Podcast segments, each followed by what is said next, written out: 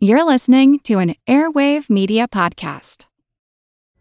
Pulling up to Mickey D's just for drinks? Oh, yeah, that's me. Nothing extra, just perfection and a straw. Coming in hot for the coldest cups on the block. Because there are drinks, then there are drinks from McDonald's. Mix things up with any size lemonade or sweet tea for $1.49. Perfect with our classic fries. Price and participation may vary, cannot be combined with any other offer. Ba da ba ba ba. The world is filled with many questions, such as Did giants exist? What is junk DNA? Does it mean that you're trash? Do you ever wonder if aliens have underwater bases in our oceans and that's why there are so many UFO sightings off the coasts of islands all over the world? How serious even is climate change, and when should we start building our rafts? Hello, everyone. You may recognize me as Gabby from the History of Everything podcast. And my name is Bruna, and you don't recognize me from anything yet. Together, we're two scientists who explore the answers to these questions and many, many more in our new podcast, Mystery, Mystery of of Everything, Everything. available everywhere you get your podcasts.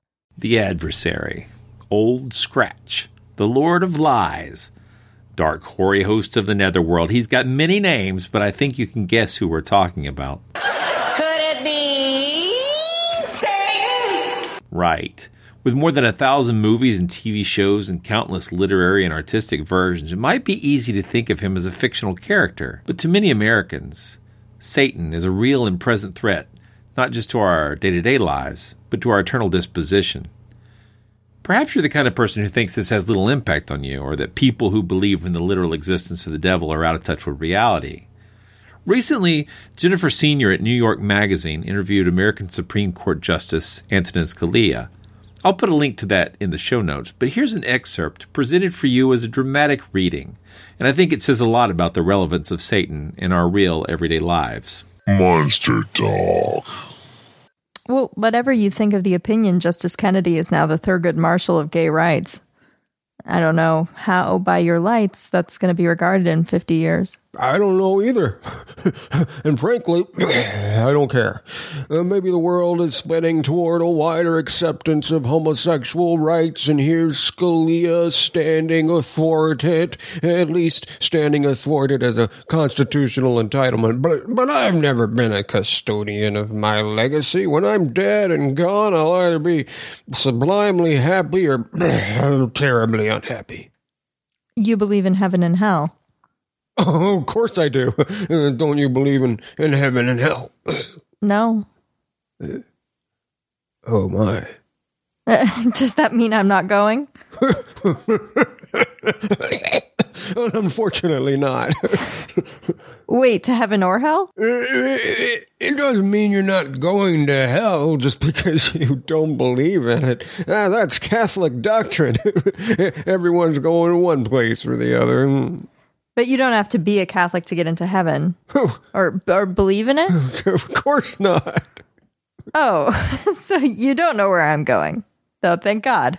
No, no, I, no, I, I don't know where you're going. I don't even know whether Judas Iscariot is in hell. I mean, that's what the Pope meant when he said, "Who am I to judge?"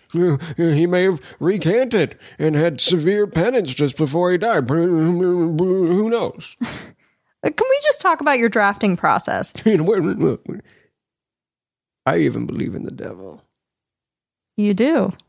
Of course, he's a real person. Hey, hey, come on. That's standard Catholic doctrine. Every Catholic believes that. Every Catholic believes this? Uh, There's a wide variety of Catholics out there. If you are faithful to Catholic dogma, that is certainly a large part of it. Have you seen evidence of the devil lately? You, you know, it's it's curious. In the Gospels, the devil is doing all sorts of things. He's making pigs run off cliffs. He's possessing people and, and whatnot. And that doesn't happen very much anymore. No. It's because he's smart. So what's he doing now? What he's doing now is getting people not to believe in him or in God. He's much more successful that way. That has really painful implications for atheists. Are you sure that's the devil's work? I, I, I, I, didn't say that, that, that atheists are the devil's work. Well, you're saying the devil is persuading people to not believe in God. Couldn't there be other reasons to not believe? Well, there certainly can be other reasons, but it certainly favors the devil's desires. I mean, come on. That's the explanation for why there's not demonic possession all over the place. That always puzzled me. What happened to the devil? You know? Used to be all over the place. Used to be all over the New Testament. Right. So what happened to him? He just got wilier. Yeah. He got wilier. Isn't it terribly frightening to believe in the devil? you're, you're looking at me as though I'm weird. My God, you are so out of touch with most of America, most of which believes in the devil. I mean, Jesus Christ believed in the devil. It's in the Gospels. You travel in circles that are so, so removed from mainstream America that you are appalled that anybody would believe in the devil. Most of mankind has believed in the devil for all of history. Many, many more intelligent people than you or me have believed in the devil. I hope you weren't sensing contempt from me. It, it wasn't your belief that surprised me as so much as how boldly you expressed it. I was I was offended. I was offended by that. I really was. It's actually quite unlike anything we've ever seen before a giant hairy creature, part ape, part man. In Loch Ness, a 24 mile long bottomless lake in the highlands of Scotland, it's a creature known as the Loch Ness Monster.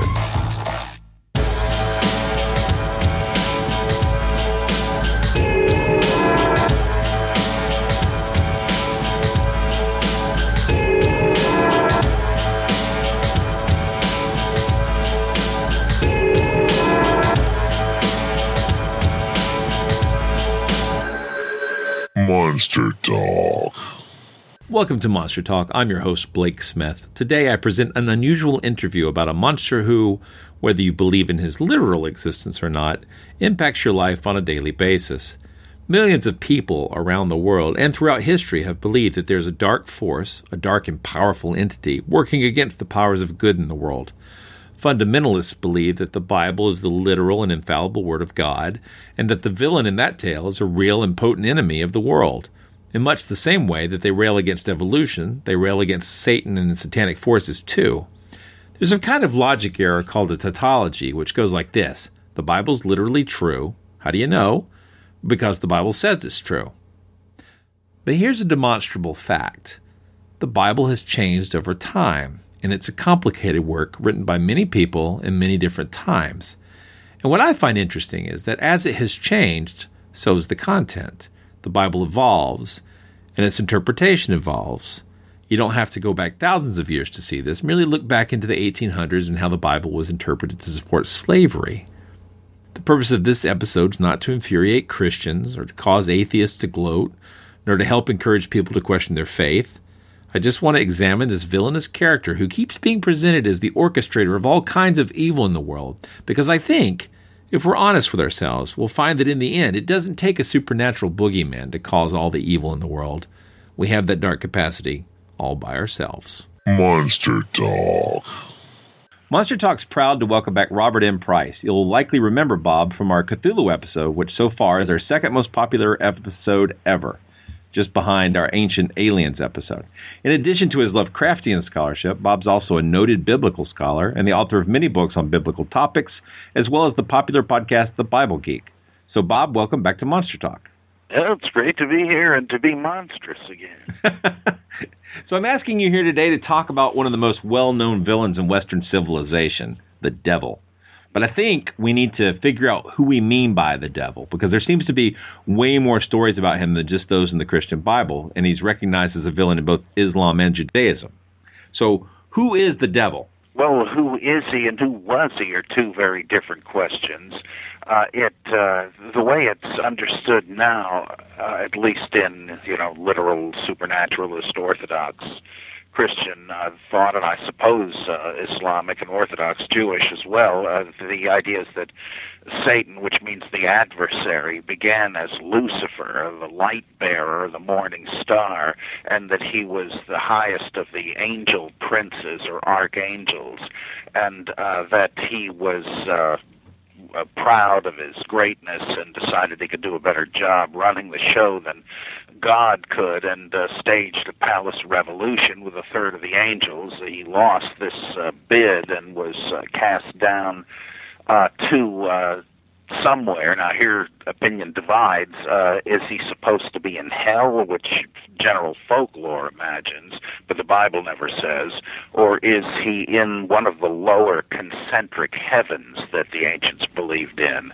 Uh, that's uh, stated, uh, at least strongly implied, for instance, in the epistle to the Ephesians when it refers to him as the prince of the power of the air, and uh, also in the book of Jubilees, a non canonical work.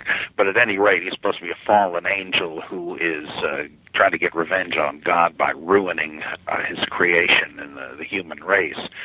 Uh, in the Quran, uh, there's a bit more to the story, which has, I, as far as I know, has kind of dropped out of uh, the the standard Christian account though there's nothing uh, particularly inimical to traditional Christian theology in it. Uh, the, the motive for the revolution was that when God created Adam as a flesh and blood being, he summoned all of the angels to bow down before him.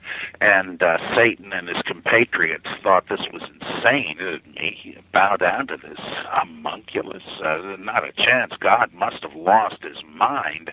Uh, we've got to take over. And uh, and then that's why. And then why is he so against humanity? Well, jealousy, and he's trying to to prove that uh, God was wrong and he was right. That humans are unworthy of this attention from God. So you, you almost never hear of this anymore, but that's, I think, the full version of the legend. But it's based on various components that have been melded together to create uh, a new origin of Satan. It appears in the uh, in in ancient Israel that there was this character known as the Satan, uh, since again it was not a proper name, just means uh, ha satanas, uh, Satan it is, and uh, it means the Satan, the adversary, implying on the one hand a kind of a chief of sting operations, and on the other an accuser, like a an attorney. We and, and the point of this is that the Satan was a servant of uh, of God. He was one of the sons of God who would periodically gather, as in the first chapter of Job and uh, whereas the others were all appointed the heads of the various nations of the earth, his special function was to uh, patrol the earth looking for hypocrites, basically, and the unworthy, because he didn't want to see God made a laughing stock. Uh, as in Job, he says, well, God says to him, well, if you've been patrolling the earth, surely you've come across my servant Job. Uh, I'm pretty proud of him. He's perfect in righteousness. He serves me, and so on. And uh, the Satan Satan says, uh, don't be naive. Uh, with all the fringe benefits you give this guy, he would be a fool not to worship you. Now, what are you saying? And uh, the Satan says, well, let's try a little experiment. Uh, take away everything you've given him, and we'll see where his heart really is. And so uh, God says to him, well, all right, do your worst, but just don't harm him personally. So uh, there's uh, the bunch of there's an ambush by a bunch of marauders who uh, kill his cattle and uh, uh, steal everything he's got. And there's an earthquake and his uh, seven children die, and uh, it's, it's horrific. And his wife uh, is. Uh, let's see, I haven't got that detailed wrong. Uh, she at some point she says, "Why don't you just end it all? Curse God and have Him kill you?" No, no, I'm I'm not to do that. Uh, we've accepted uh, God's uh, gifts when we light them. He's brought these things our way. Are we going to start refusing delivery? It's it's up to Him. Uh, I'm happy either way. And she says, "You're crazy." Well, then uh, the sons of God meet again, and uh, God says, "Well, uh, you moved me to destroy old Job without cause, but at least you see that I was right. He is faithful to me." And Satan says, "Well," or again, the Satan uh, says, uh, uh, "Well, you stopped me from really doing this experiment. Uh, let me afflict him physically, and you'll see how fast he turns." Huh? Okay, and this time, uh, Job is stricken with plagues. Uh, he's covered with boils and he's sitting in the uh, wreckage of his house and uh, and his uh, three friends come over and uh, they tr- they tell him, look, obviously you've you've sinned greatly. God doesn't punish the innocent, and he's look, I'm sorry to disappoint you guys, but I am innocent. Uh, God is harassing me. It's fascinating, uh, but the idea is that uh, the Satan is not an opponent of God. He's he's zealous for God's reputation, and the two other instances of this, he in.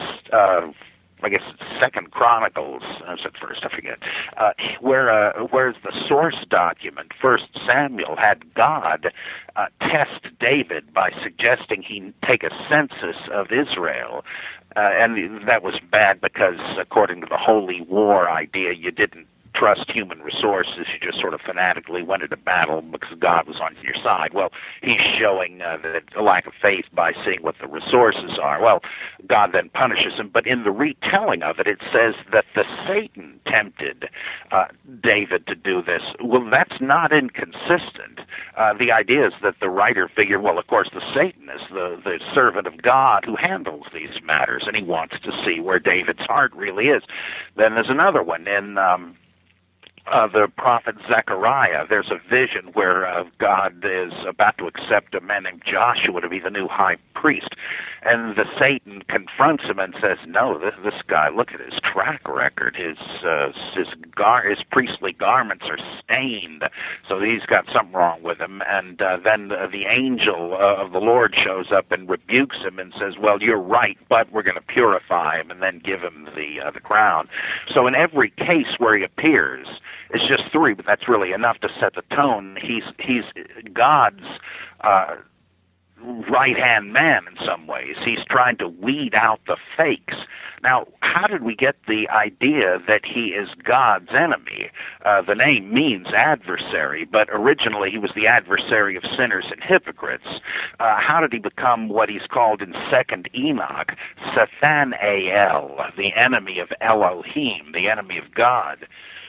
Well, that scene, he never appears as such in the Old Testament. The, the, the Satan has nothing to do with the serpent in Eden. That's a whole different thing. Uh, and uh, nor is he the fallen um, being Halal, the son of uh, the dawn in Isaiah 14, uh, nor is he the uh, fallen king of Tyre in Ezekiel 28. These passages are always quoted out of context as if they were about Satan, but they're not, as you can easily see by just reading them in context. Well, you what you uh, don't see between the testaments is the Babylonian exile.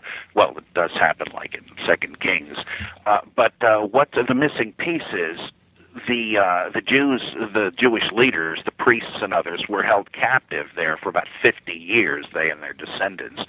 And toward the end of that time, the Persian Empire overcame the Babylonians, and the Persians were Zoroastrians.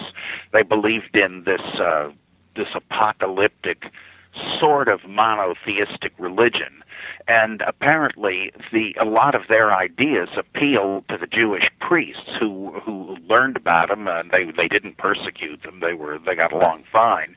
And among the ideas were resurrection of the dead for the final judgment a supernatural messianic figure who would raise the dead uh, the division of history into deterministic predestined periods of battles of good and evil uh, complex uh, belief in, in loads of different angels, uh, and uh, especially the notion of an evil anti-god. Uh, in uh, Zoroastrianism is called Ahriman or or um, um, or uh, wait a minute, no, it's not right. Uh, Ahriman or uh, Angra Mainyu Well, uh, he was uh, almost uh, the equal of God, and his opposite in the the history of good and evil fighting throughout history is is the two sides, and uh, God uh, versus uh, Ahriman, Ahura Mazda versus Ahriman, and every act a human performs is a blow struck on one side or the other. Hence, it's all a great moral battle. Well, um, apparently Jewish thinkers kind of liked this idea because the notion of God had become increasingly rationalized and moralized. The holiness of God had originally simply meant the uncanny otherness of God. God was really beyond human good and evil, uh, like we would be beyond the rules we set for our pets, uh, not to wet the carpet and all that. We're not too worried about that. Well, uh, the uh, so so now uh, thinking of God as morally righteous, redefining holiness. Now you had some explaining to do. Where could evil have come from if there is just one God? Well, the Zoroastrian said, well, there's kind of two gods. Uh, one of them is evil. Uh, yeah, that means uh, the good God is not all powerful, though he will win in the end. Uh, he would eradicate evil right now if he could, but he's not unopposed. And uh, that sounded pretty good to, to Jewish thinkers who said, all right, maybe somebody else is the author of evil. Uh, and uh, though they wanted to be strict monotheists by that time, so they couldn't have a second God, so they said, well, how about if there was an angel who fell and became God's enemy? That didn't quite solve the philosophical problem, but that does seem to be where it came from. In other words, they reinterpreted Satan to be Ahriman, the evil enemy of the good God. And uh, that starts appearing in various works that didn't make it into the biblical canon. The book of Jubilees, 1st and 2nd Enoch, the life of Adam and Eve, the apocalypse of Moses, and various others. And uh, that's uh, in place by the time of the New Testament. And I'll uh, end this in just a second, mercifully. But uh, the uh, the New Testament still usually depicts Satan as uh, a kind of a, a one who puts the the uh, anointed of God through their paces to test them. Uh, not evil, just trying to make sure people are what they're cracked up to be, which is why uh, he he takes Jesus out into the desert to test him. If you're the Son of God, how about this? Uh, this is a pretty good idea, isn't it? What do you think? And Jesus sees through it and won't do it. Satan's not trying to get him to do the wrong thing. He's just trying to see if he will do the wrong thing. Then uh, he, uh, uh, let's see, uh, when uh, Jesus accuses Peter of being Satan. Get behind me, Satan, because he's trying to persuade him not to go to the cross. Well, that's the whole idea. He will Jesus give in to this test, and he he doesn't. At the Last Supper, he warns the disciples they're going to all fall away and, and run away, and he says uh, Satan has demanded his right to test you all like uh, like wheat from the chaff. Yeah, that's what he does. That's his job on God's behalf. Then in the book of Revelation, uh, we we have uh, a bit of this idea that Satan is a fallen angel, but this battle in heaven occurs at the end of the age, and Satan is called the accuser of the brethren. Well, yeah, that's the whole idea. Uh, he's he's doing a good service to God that way. Satan, even in the New Testament, appears only only as as an evil character only when he's been combined with other uh, originally distinct beings. One of them is Ahriman. Uh, he he's not named in the New Testament, but that's in the background.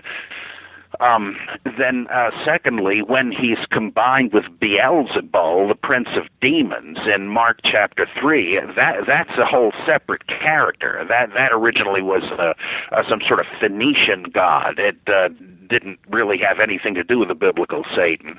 And the uh, the third one is in the book of Revelation, where they conflate Satan with Leviathan, the seven-headed chaos dragon, that's mentioned several times in the Old Testament, this ancient creation myth, where God, like Marduk and uh, Indra and various other deities created the earth out of the carcass of a dragon that he slew.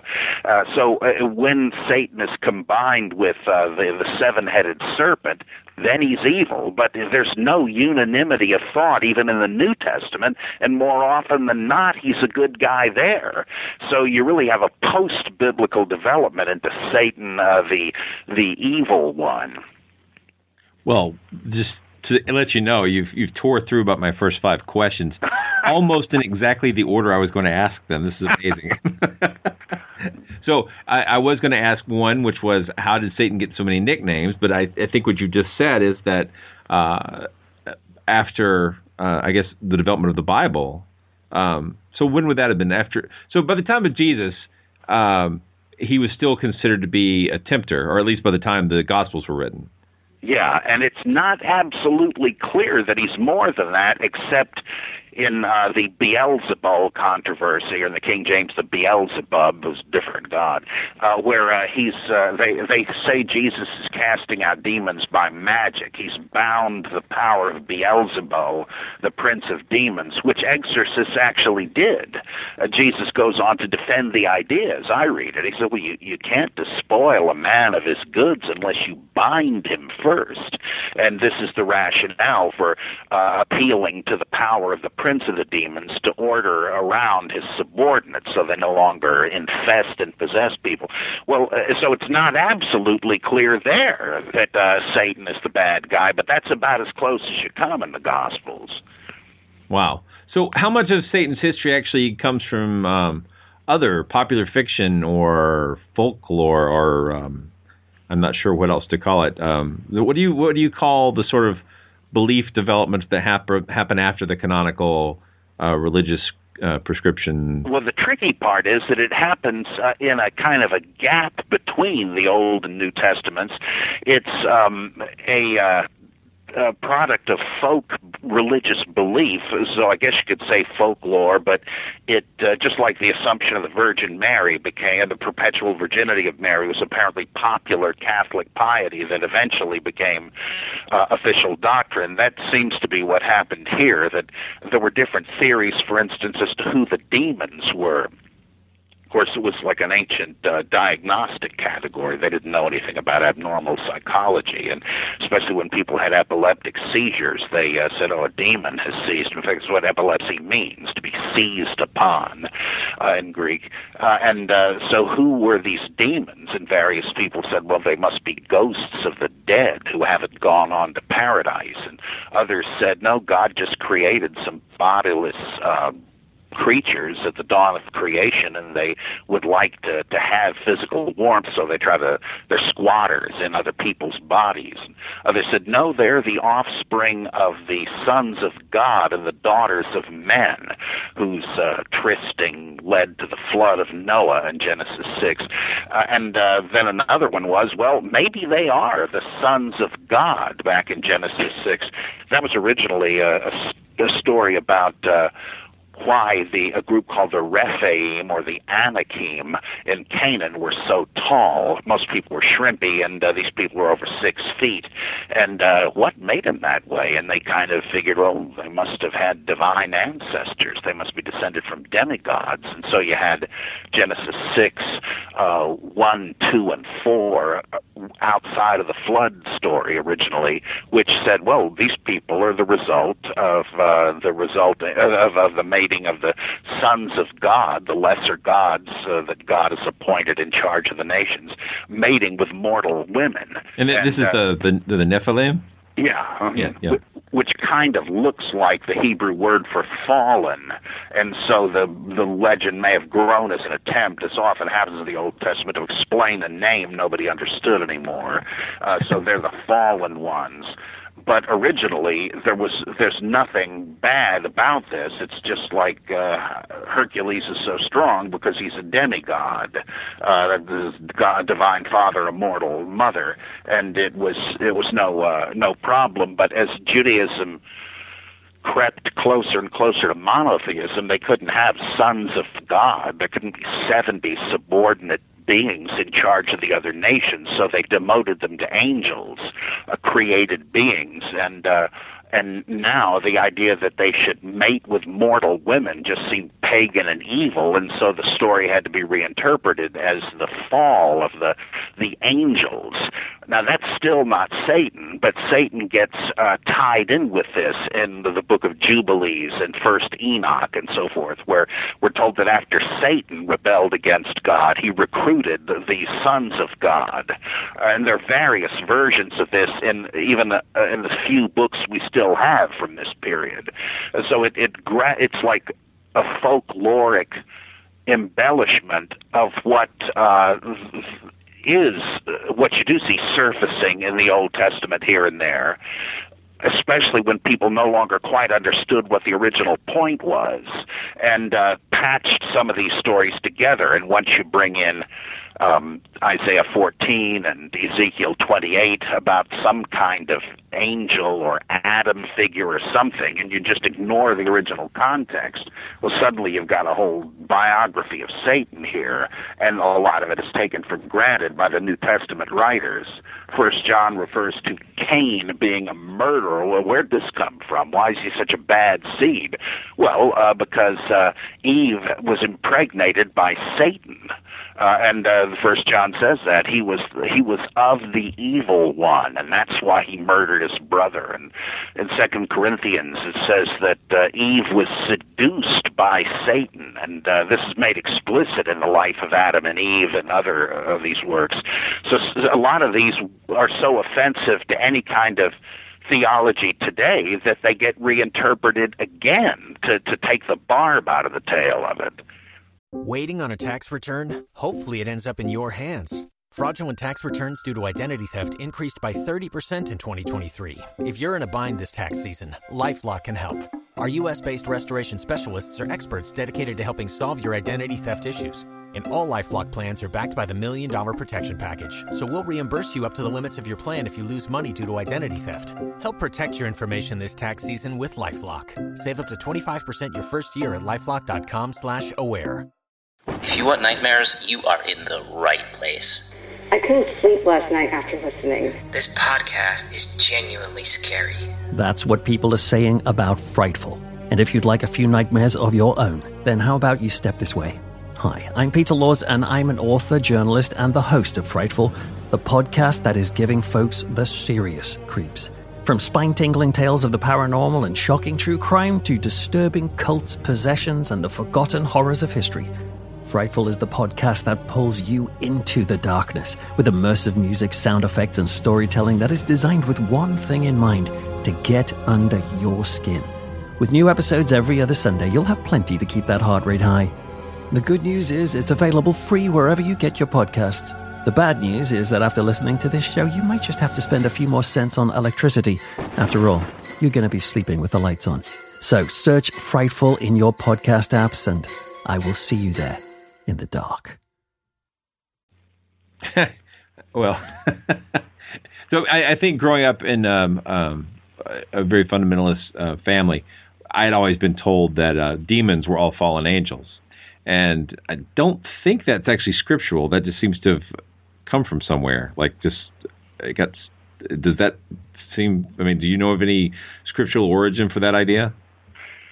No, it, it's not unlikely that that's what the gospel writers thought, but they don't really say so. And one of the the most important exorcism story is that of the Gadarene or Gerasene demoniac in Mark five, I think it is, where it implies that the legion of demons infesting this guy are the ghosts of the dead in the cemetery that he lives in, which is why he lives there, and why when Jesus threatens to kick him out, they don't want to leave the area. Why is that? Well, because I think because they're the ghosts of the dead uh, there, and uh, so th- there's a big hint that not everybody in uh, the Christian orbit believed that they were fallen angels. The the idea of the principle principalities and powers, that there are demonic, uh, well, the heavenly forces of wickedness, as Ephesians says, for instance, that is part of the fall of the sons of God idea. Uh, and this is a profound uh, myth in the true Bultmannian sense. That is a myth that uh, that explains and articulates a group's uh, understanding of their position in the world. People realize that you couldn't have chaos and anarchy, the war of all against all. It was better to stem the chaos with government, but everybody knows government is wicked, as we're seeing more and more every day. And uh, and so uh, it may be like the mafia running Chicago, but it's better than just endless violence in the streets. And so they had this this sophisticated myth that the the nations are ruled by fallen angels, the and powers, uh, and one day God will end that rule and, and rule directly, and then the millennium will arrive. But until then, even this is better than nothing. And so the the fallen angels were understood to be these these uh, evil powers behind the human thrones of the nations, not necessarily these pesky demons that that uh, caused epileptic fits and scenes like in The Exorcist. Uh, that's not quite the same thing, and yet there is some reason to think these guys were believed to be fallen angels. I believe it's in the book of Jubilees where it says that Mastema, who's apparently Satan, uh, is uh, after his bid to unseat God, he is uh, tossed down to one of the lower heavens, and most of his minions are going to be cast into the nether world of darkness, a, a feature drawn right out of Hesiod in Greek mythology. But Mastema says, well, look, I am to be a uh, the scourge of sinners, right? So uh, why don't you give me 10% of the fallen angels to do my dirty work? And, and that would appear to be uh, the possessing demon. So that, that, uh, that link is made, but that doesn't seem even to be the original point of the fall. Even that seems to be an embellishment, combining different uh, different myths. Well, at least nobody believes that uh, that uh, these powers are controlling people today. uh, who well uh, there of course are loads no, of I'm joking. Of course, I yeah. grew up like I grew up with the uh, uh, was it Hal Lindsey? Uh, yeah, the, and uh, that that sort of uh, mentality. So like in the in the in the 1980s, I was really aware of uh, these sort of vast, dark, satanic conspiracies which are supposed to be at play in America. And it, it turns out that a lot of this, especially some of the satanic cults and uh, stories about children being murdered and stuff, were actually uh, coming out of um, uh, recovered memory type right. uh, yeah. behavior, which has now been shown to be able to make people believe really uh, amazingly unlikely or implausible or impossible sort of things. And um, and then some of it seemed to be uh, just a, a, really imaginative but paranoid people. Uh, I'm going to say making up or confabulating. Um, but in that same time period, I heard people say that Jimmy Carter was the Antichrist, Bill Clinton was the Antichrist. I hear people saying Barack Obama is the Antichrist. So, uh, you know, and then there's this sort of satanic apocalyptic literature that's super popular, uh, uh, selling lots and lots of books. Uh, but how's that whole satanic apocalypse coming along? I, I mean, uh, is that working out okay? Well, I don't know if, uh, who is still saying that because I'm in less close touch with with uh, people uh, that that know about it than I used to be. But there were various people that at least three of them I can think of that claimed to have been back in the late '70s satanic high priests and all of that. And uh, Mike Warnke was one of them, and he he was just a con man. He was simply making it up. Uh, and there were others that appeared to be more paranoids and believed it, but there was no grounds for it. And then that was compounded by this recovered memory nonsense, which is really just like a redo of the Salem witch trials. That uh, these uh, incompetent shrinks would say, "Are you sure you don't uh, remember your dad sacrificing your baby sister in the basement?" Well, literally. Right, right, and, right. Uh, and they just it was all uh, leading the witness just planting these memories. Oh uh, okay I, I can picture it. I guess i do remember it. And so you had uh, utterly dumbfounded parents finding themselves in jail for for this none of it ever happened uh, as to the idea that the illuminati are around and they're going to take over uh, that of course uh, has has had a vogue and still does on the extremes of both the left and the right but whether they literally demonize that and tied in with Satan as these Jack Chick type fundamentalists uh, did. I, I don't know how popular that is. It, it's um I, Obama as the Antichrist is a pretty powerful idea right now. um, I just, in fact, right before this interview, uh, I happened to be reading an article, and one of the pop-up ads, I guess because of my research, was a, a really graphic image of uh, a, a, giant Barack Obama in front of a, an audience with uh, FEMA people pointing guns at the audience. And uh, click here for this important video to save your family in the future, this, the dark future that's coming. And uh, so I clicked on it, and it was all about um, why we need to be uh, hoarding our food for the coming uh, uh, dark times that are coming. And it was all, you know, it fed into the same idea. And and there seems to be a, in the conspiracy world there seems to be kind of a an interesting split between the people who believe in uh, the Illuminati, the people who believe in reptilian aliens, oh, brother, and, and yeah. the people who believe in a satanic uh, overlord or sort of uh, a dark power, spiritual power being behind all the bad things that uh, are happening. So. Well, the, the uh, unfortunate thing about this is that there is a point to, to this stuff if it's not understood in a literal and paranoid way. Like the, the notion of the principalities and powers, I think this is quite profound. It just doesn't have anything to do with the supernatural. It's a recognition of things that it took 20th century sociology to understand. That there are supra individual forces, politically, culturally, economically, uh, in what, uh, multinational corporations, agencies of the government, religions, anything you want to pick, any institution that it was created by humans long ago, but now have taken on a power of their own to the point where there's no single human face. No concerned individual could hope to change these things. So these are, are I think, aptly symbolized and maybe even irreplaceably symbolized by the demonic principalities and powers. If you reduce it to the omen and think that it's literal devils, that trivializes it. But there's a powerful. I think I heard Jerry Brown say this once. Uh, probably the only thing he ever said I agreed with, but uh, that there there really is a point about this. I mean, if you're saying, you know, why can't we get those fat cats to just repent? It's not a question of that. There's an institutional inertia or institutional racism. Or you can you can get all kinds of individuals to stop being racist, but if there's a structure to it that people have vested interests in, this goes way beyond what any individual could do. Well, likewise, if you uh, like when fundamentalists say, "Oh, the universal product code is uh, is the mark of the beast" or something, that seems kind of crazy, and it is because they're taking it literally. They're saying, "Oh, is this the prediction? Oh boy, let's match A with B." That's crazy, but think of all this surveillance by the NSA and the IRS, all this stuff going on that I never thought was going on. This you suddenly see is what these symbols were about. When you see a, a shocking overreach by the authorities, then these myths start to click in.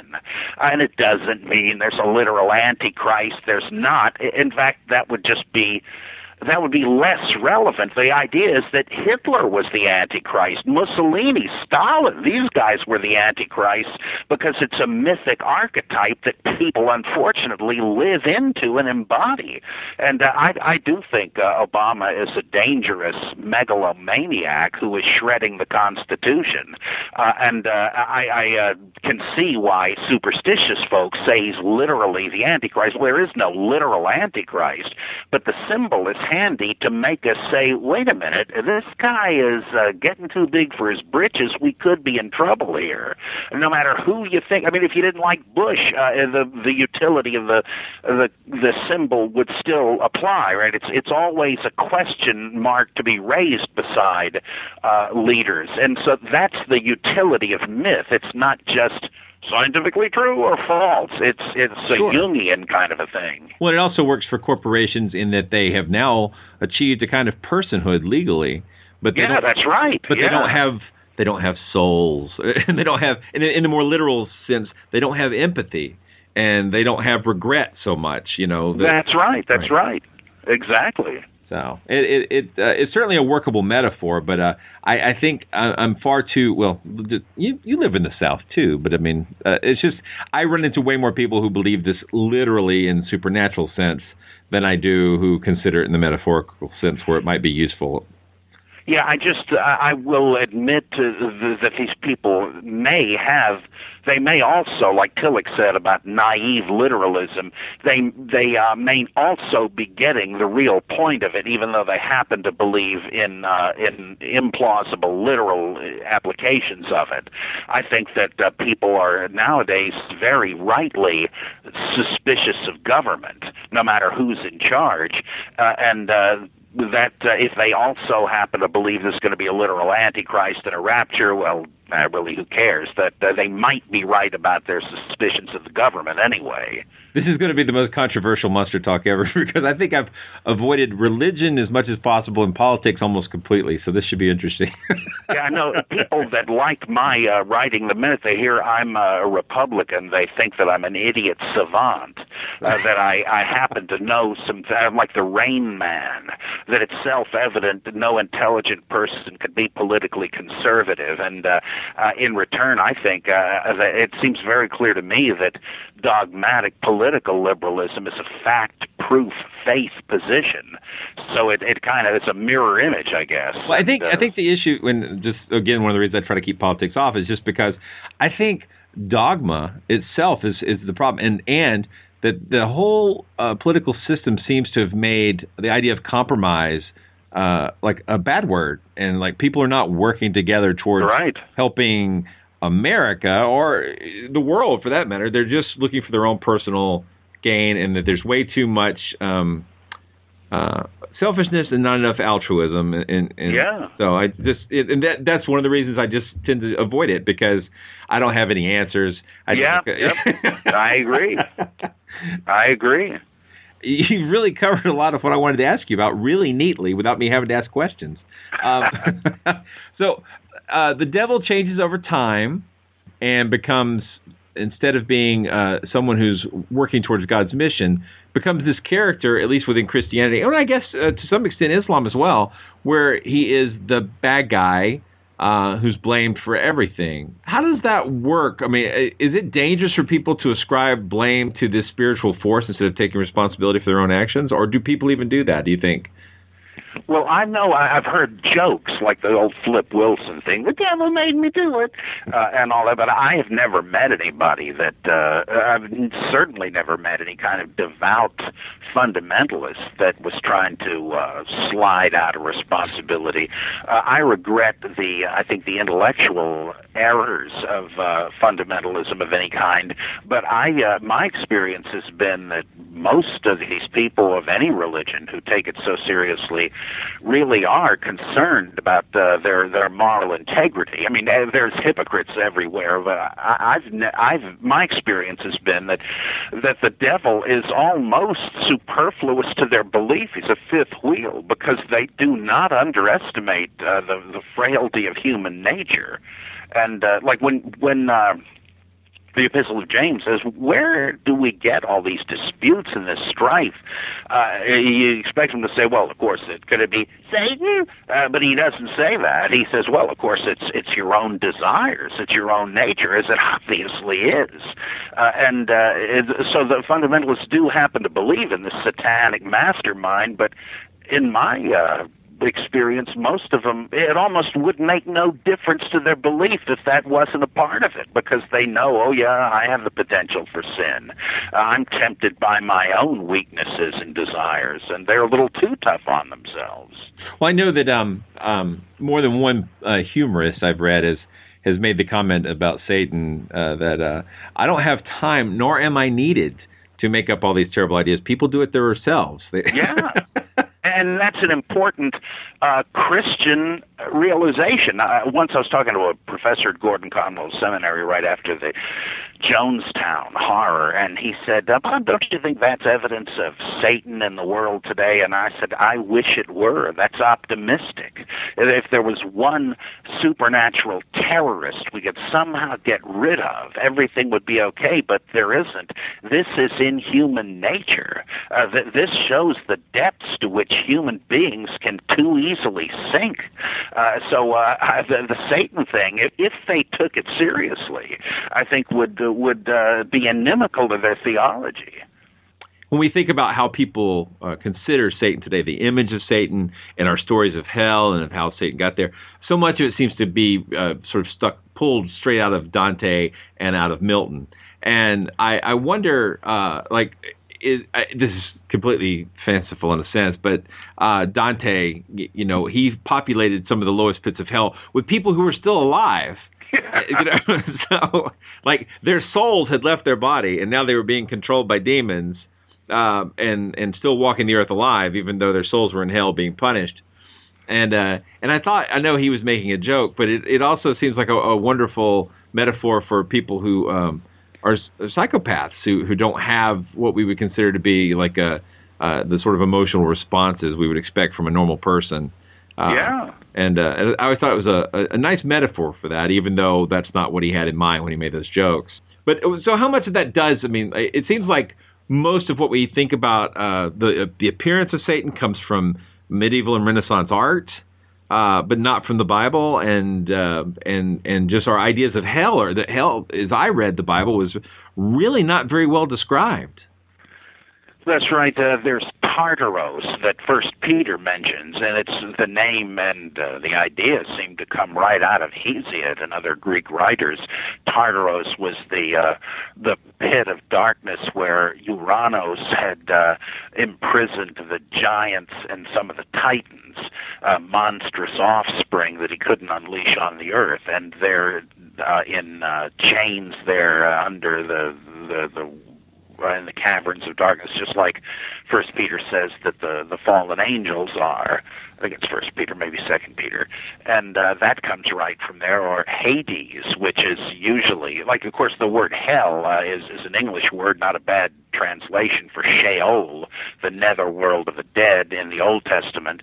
But uh, the the idea of a fiery pit of torment that goes. Uh, well, Hades, uh, the, the Greek word used in the Gospels, that could mean um, just uh, the the place of the dead without necessarily being uh, a place of torment, as when uh, Jesus says uh, that Capernaum, Bethsaida, and Chorazin, who uh, spurned his preaching despite miracles, they will not rise to, to heaven. They will be brought down to Hades. Well, that's kind of a recollection of Isaiah 14, the king of Babylon will find himself waking up on the dung heap in hate in Sheol. But uh, Gehenna is the one where it's it's a fiery hell, and that's that's a very old idea. Uh, in in the Old Testament, it's a place. It means the valley of the sons of Hinnom, and uh, this was a, a place of valley right at the base of Mount Zion. And according to their mythic cosmology, they believed that the uh, that Mount Zion with a temple on top was the gateway to heaven where where Jehovah lived, and that Tophet or Gehenna down below was an opening to the fiery nether world of Molech, uh, a god who received human sacrifices, infant sacrifices. So there was this subterranean fiery realm, and uh, and and the innocent went there. That's the the difference. It wasn't a place of post mortem punishment, uh, but eventually, it I guess it's combined with Tartaros and and so on. And uh, eh, but it's not clear in too many of the places in the New Testament where hell is mentioned that they're thinking of a place where all the wicked will wind up. Uh, in, in the clearest places in Revelation where it says those who have taken the mark of the beast to save their hide will uh, rue it because they will be thrown into the lake of fire, and the smoke of their torment rises day and night forever before the Lamb and, and his throne. But that's uh, special treatment given to these people that knuckled under to the beast. It doesn't say whether all the unrighteous are going to join them there, uh, which is kind of an important thing if you're trying to con- compile this jigsaw puzzle of theology out of little postage stamps in the Bible. And uh, in Matthew 25, the sheep and the goats judgment, the um, the people that didn't help the, the least of the Son of Man's brethren are going into the eternal fire prepared for the devil and his angels. Well, who then are the goats? Are they the devil and his angels? Are we even talking about human beings at all? It's not that clear. Uh, and uh, the, the places in Matthew where it says that people will be thrown into the fiery furnace where they'll be weeping and gnashing of teeth, these have been added by Matthew again and again from a phrase in in the Q document that didn't mean quite that originally.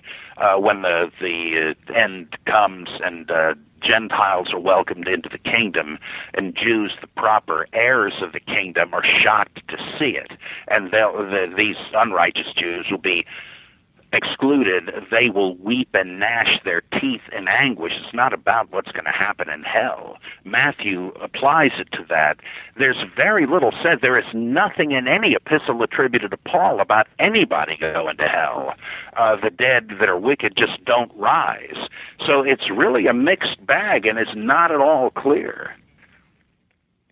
I was thinking about the parable of Lazarus and uh, the rich man. Mm-hmm. And um, and that's the only place I, I, I am aware of where you've got a, a, picture of someone in hell. Also, not only are they being tormented, but also able to look up and see heaven and what they're missing out on. Mm. Yeah, he says, "I am uh, uh, in agony in this pit of torment," and uh, and he he figures his wicked brothers, or at least his rich brothers, uh, they seem to equate the two in Luke, uh, they will uh, die and come to the same sad fate. There were uh, hells of torment in uh, ancient Jewish and early Christian thought as well, and it's interesting. This doesn't entail a final judgment. This is yet another version of it. This is more like what people think of today. You die and go to heaven or hell. Uh, did they also think that they would be recalled to their bodies one day for a superfluous second judgment, rubber stamping the one that landed them in heaven or hell in the first place? That sounds like somebody is trying to stitch together disparate ideas in the Bible, but that certainly, or Jesus in the same gospel tells the the repentant thief, "Today you'll be with me in paradise." Nothing about Jesus going to the right hand of God. They're just both righteous, and they're going to go to heaven when they die shortly. So uh, it doesn't quite fit in with the rest of the scenario, but uh, there there is a post-mortem suffering uh, passage. It is there. It's just that not all uh, not all of them seem to agree. No, right, right. Uh, it, well, and the different writers. Yeah. different yeah. times. Um, so, should we be afraid of the devil, Robert? Uh, I don't think so. Uh, only paranoids are, even in terms of Orthodox Christianity. If you're afraid of the devil, you're you're not being a very good Christian, because uh, First John says, "He who is in you is greater than he who is in the world." Uh, you know, I, I had that argument with. Uh, I'm not going to say who, some family members of mine, that uh, I, I had some family members who were very, very frightened of satanic power, very, very frightened of demons. And and uh, my reading was if you were uh, a believer in Christ, there was no reason to be afraid. And so I, I never understood all the fear at all. I never understood the fear. It was so strange. I can see concern if you really did believe that. And again, this could be secular. If you think, boy, our country's going to hell in a handbasket, well, you yeah, it was made about that. This was but, supernatural fear. This was the the uh, oogie boogie fear. well, were they afraid that the satanic conspiracy was going to usher in the Great Tribulation, or, the, or just that things were going to be awful bad? Yeah, I think they were afraid that um, that uh, that maybe a demon could possess them, that people they knew might be under the influence or control of Satan. Um, that that there's very real dark spiritual influence in the world that directly impacted them in their life. Yeah, I would just, if I were still a believer in this, I would tell such people that I think they they they're not trusting in Christ. Uh, that they're this is morbid preoccupation, akin to the person that's afraid every day they're going to die of some germ or whatever. That uh, anything could, or like Christians that don't believe in eternal security and say, well, gee, it's possible I might fall away and lose my faith. What would happen then? Uh, and uh, that, anything's possible, but that's not the life of faith you say you signed on for. Uh, uh, isn't the hope of glory Christ in you? Uh, isn't Christ powerful where you are weak? Uh, and if you trust in Christ, what do you have to worry about? Uh, it seems to me that's uh, they they have a poor faith in Christ if they're that uh, uh, if they're that worried. Yeah, they may have also just had some perpetual worry situation going on. Yeah, yeah. but, it's awful to have it magnified and compounded with with superstitious fear and and that's and I I'm the last one to say that if you're a Christian, you're automatically superstitious. I think you've got pre-scientific beliefs in some ways, but it, there are a lot of sound, healthy-minded people that hold these beliefs. That, however, is just uh, neurotic morbidity, and I, I hope people like that can slough off that burden. Yeah, no kidding. Well, it, it's interesting. I mean, because again, I, I've typically tried to avoid religion and, and politics on the show but uh, Satan is such a big monster, and he's had such a big influence on, on Western culture, uh, in movies in modern times and in ancient times, uh, and directly tied to the witch trials and directly tied to some of the interpretations of religion in early America. Definitely tied to uh, a lot of things that happened after The Exorcist uh, and, and, the sort of cultural impact that that had. Um, so it, it really felt like we had to touch on this. I mean, it has. It, he's a topic that has to be covered. Yeah, there there is evil in the world, whether whatever you think about it metaphysically. I mean, there's cer- certainly stuff happening. Uh, there's certainly people that uh, it's appropriate to use that uh, that word for, even if it's just a metaphor. It's uh, it's unfortunate to get distracted from that by thinking the the real issue is whether there's this fallen angel lurking around like Lex Luthor somewhere. Uh, that's the the problem. Uh, it's uh, that you, you can't do anything about. It's it's possible you might do something about your own character or your own circumstances, and that, that surely should be the place to uh, to to to concentrate. I have a question for you, and that's: Is the devil's greatest trick convincing us he's not real, or is it the recipe for delicious chocolate cake? I say I go with the cake. Yeah, the cake's uh, pretty awesome. this whole thing is circular. Like once a, pastor who's a friend of mine was uh, saying that uh, the the Hammer films directed by Terence Fisher uh, were uh, important. Uh, he knew they weren't literally true, but uh, this idea that you know the vampire's greatest strength is that no one believes in him and all that. And I, I said, well, yeah, but but there aren't any vampires. Like, what what point are you trying to make? Uh, it's it's a circular thing. Is there any reason to believe in the devil? Because if not, you can say, well, the the strength of the little green men and the moon is that nobody knows they're there. Well, how do you know they're there? I mean, if there was such an entity, I guess it might come in handy. But there's certainly no reason to take that seriously. Yeah, but I do like this film. oh yeah, yeah, me too, me too. I want to say thank you again for spending almost another hour with us. Um, and we, I, I, do try to ask all my guests, and I think we asked you before on the Cthulhu episode. It may have changed, or it may not have. But um, what's your favorite monster? I guess it would have to be uh, the Frankenstein monster. That's a good monster. Yeah, I love him. My daughter Victoria and I watched uh, oh uh, 30 or so uh, monster movies during October as a countdown to Halloween, and we watched uh, Frankenstein, Bride of, Son of, Ghost of, House of. Uh, they meet David Costello, Evil of Frankenstein, and so on and so on, uh, and uh, most of the other Universals. They're just better and better every time I see them, and it's tough to uh, beat uh, the the undying monster.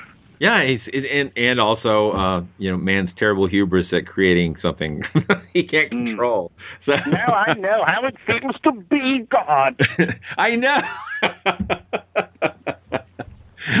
I, uh, I I can't get tired of those films. Uh, and, and uh, what I just realized, uh, maybe last year, I think for the first time I sat down and watched Son of Frankenstein, and didn't realize how much um, the Mel Brooks um, Young Frankenstein was really just a riff on Son of Frankenstein. Yeah, it's amazing, but uh, just it made me uh, want to go watch that film again and enjoy it even more. So mm. yeah, just just mm. fantastic. Well, thank you so much for your time. I really appreciate it, and this has been a great discussion. Oh yeah, any old time. It's loads of fun. All right, have a good evening. Monster Talk. Thank you for listening to another episode of Monster Talk. I'm your host, Blake Smith, and today you heard me interview biblical scholar Robert M. Price about the history of the devil. You can find links to Bob's books and podcasts in our show notes at monstertalk.org. The dramatic reading at the beginning was performed by Brian Thompson and Carrie Poppy. Carrie can be heard on the podcast Oh No, It's Ross and Carrie, and Brian can be seen aimlessly wandering the streets of Los Angeles. I promise you, the views and opinions expressed on Monster Talk are not necessarily those of Skeptic Magazine or the Skeptic Society. I'm still working to get a live Monster Talk Google Hangout set up, so please follow me on Twitter at Dr. Atlantis and check out our Facebook group, where you'll meet a variety of people who will passionately discuss cryptids, monsters, and adorable kittens with you. Hey, it's Facebook. I sometimes ask for donations here to help with our transcript project, but I'd like to ask you instead to donate to the Red Cross or any reliable aid organization working to alleviate the horrible tragedy going on in the Philippines right now. With more than 10,000 people killed by the largest typhoon in recorded history, speedy aid is vital before disease and starvation kill even more. Don't just think about it. If you can afford a coffee or a phone application, you could give that up for a day or two and use that money to make a difference over there. Salamat. Monster Talk theme music is by Pete Stealing Monkeys. Thanks for listening.